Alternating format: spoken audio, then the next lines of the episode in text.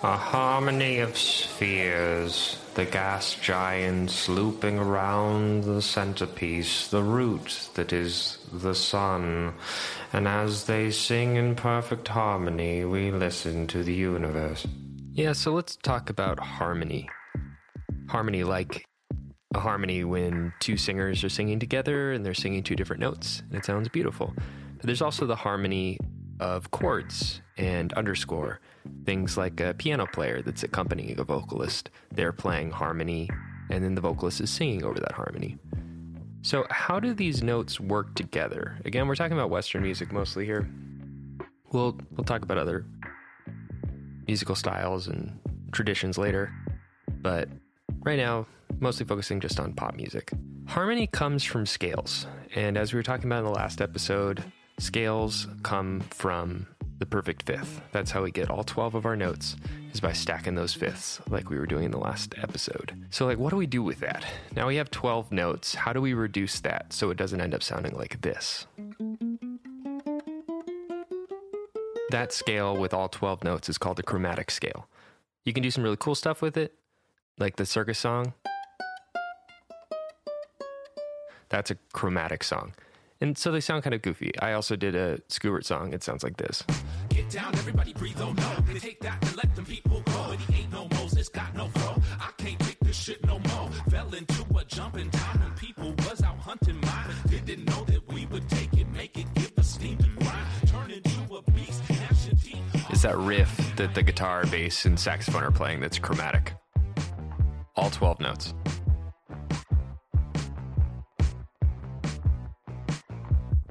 Most songs that you hear are usually using seven notes, a lot of times only five.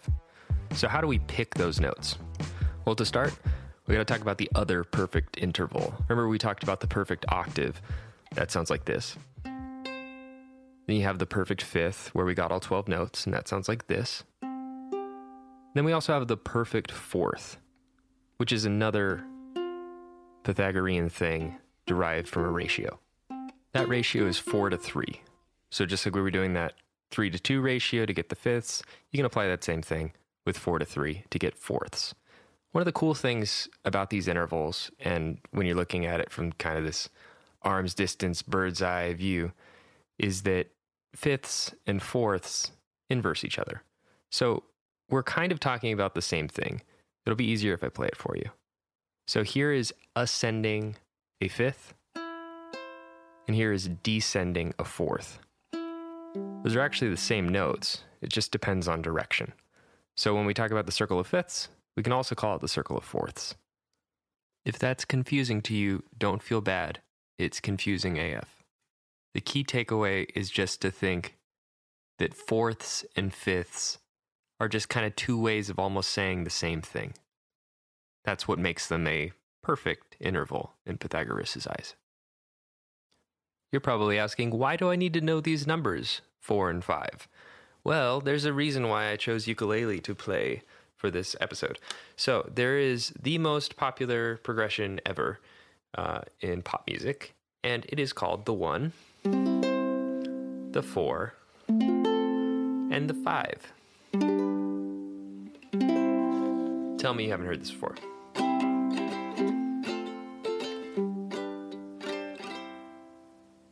So that's why it's important, is that pretty much all of pop is based around those three chords. And those three chords are based around the root, the one, whatever you're starting your scale on. So it's the key of C, so that'd be a C.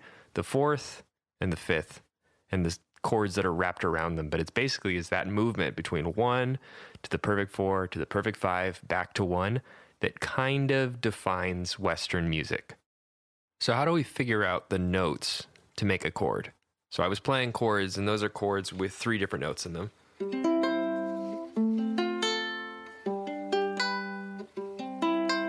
That one, four, five. How do I pick those notes? So there are two different flavors of chords. There's major and there's minor. Major is happy, minor is sad. That's how it's at least usually explained. And that's somewhat the feeling that you get from them. I think it's a little too simplistic, but it at least starts us out. So how do we do this? It all comes from the major scale. First off, what is a scale? I'm going to define it the way that I actually believe it. It's an arbitrary assortment of notes. You are deciding, I'm going to play these notes and not those, and you're calling it a scale. The major scale is just the one that's most oftenly used. It starts with a major third, which sounds all pretty, and it's rooted around the perfect fifth and the octave. And then it just fills in some stuff in between. It's got some tension, it's got some release, it's got some happy, it's got some sad, and it is most often used. It's the big dog. We don't really need to worry about how you actually construct it. Like, who really cares? And also, you kind of already know. Like, I, I don't know, if you're a music fan, you know what note I think is coming next. Can't you anticipate it? Doesn't it just feel right? What if I did a, a wrong note? Like, it's obvious. It's obvious. But, you know, that's also a scale too. It's just not the major scale, the big dog. So think about it like steps. There's a very top of the funnel that comes down to popular music. And at the very top of the funnel is that assumption that the perfect fifth is God.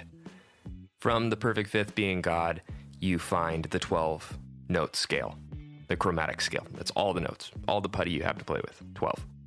Then from there, you shave out some of the notes, and that becomes a scale.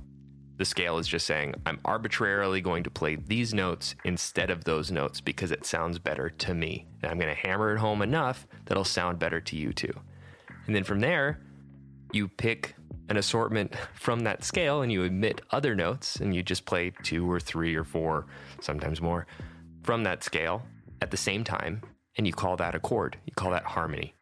Some chords sound, you know, sonorous and they are familiar and expected, and maybe they sound happy.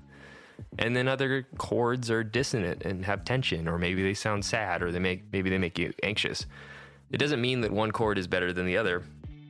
It's just that, you know, one chord evokes one thing over another, in part because of the way that we're conditioned to feel about that chord. And one of my favorite things about even classical music is the use of bad-sounding chords to make good-sounding chords sound better. So without that bad, without that contrast, without that tension, then the good stuff can't sound good. So all chords, all scales, even stuff that breaks down that perfect fifth and the twelve-tone scale thing, it all has worth. It's all music. And so it's hard for me to call one chord good and one chord bad, or one chord beautiful and the other chord sad or tension, because just like going back to the last episode, there isn't just one right way of making music. There isn't one way that was like handed down from God as this platonic ideal as you need to make music this way. I actually think that some of the chords that have more tension might reflect reality more. That these, like like I was joking in the in the intro about how there's this harmony of the spheres and, you know, this kind of B S that people used to believe that all of the planets were circling the Earth in some sort of beautiful concentric circles that all had the same ratios as the musical intervals and all this kind of B S. In reality, it's both at once. It's chaos and it's controlled. It's metered and expected, but also constantly vibrating and slightly changing. And that's what I think is really cool to reflect with music and art, is what's really there. Now that we understand what's really there a little bit more, I think that it's cool to be able to make music using the actual music of the spheres, the actual chaos of the intervals that are imperfect and ever-changing and ever-oscillating. I think that there is value in music that isn't quote-unquote good in the sonorous or expected way, but it's got it's got some rub, just like the real world does. So let's pick some random notes and make some chords. The most frequently used combinations are the root, the third, either major or minor, which gives it that happy or sad sound, and then the fifth. And so by doing that, you create a major chord. You can also create a power chord by omitting the third. So it's just the root and the fifth. And like if you hear um, old rock and roll. Or you could do like um, Smoke on the Water. Power chords. That just doesn't have the, the third. Here, here it doesn't really have that like happy or sad sense. It just has some power to it. That's what the root and fifth together do without the third. But then you add in the third and like say, for example, here's a here's a minor chord. There's a little bit more mystery and sadness to it, I guess. Um, I think, again, kind of a simplistic way of thinking about it because it all depends on the context of the chord, in my opinion. You can make a minor chord sound very bright in the right context. So those are those random assortment of uh, notes. Most frequently used, major with the major third, minor with the minor third. And if you want to learn about every Taylor Swift song, you have the one, you have the minor six, the major four, and you have the major five. It's also every doo-wop song. It's also like every song. If you look at a lot of pop music, it is three major chords, the one, the four, and the five, plus whatever minor you want. Just throw a minor in there to give it a little bit of flavor. And uh, that's pretty much what happens over and over and over again. The music of the spheres. Anyway, join me next time where we talk about non-major scale stuff and start to break it down a little bit. Because I want to I want to show you some of the possibilities, some of the tensions, and probably expose you to some music or some styles that you will hate. And I think that's good for us because that's what I'm put on this earth to do, is make music that some people hate, but some people don't hate. To hear some of that music, go to w w w dot schubert dubert dot pizza. That's w w w dot schubert dubert dot pizza.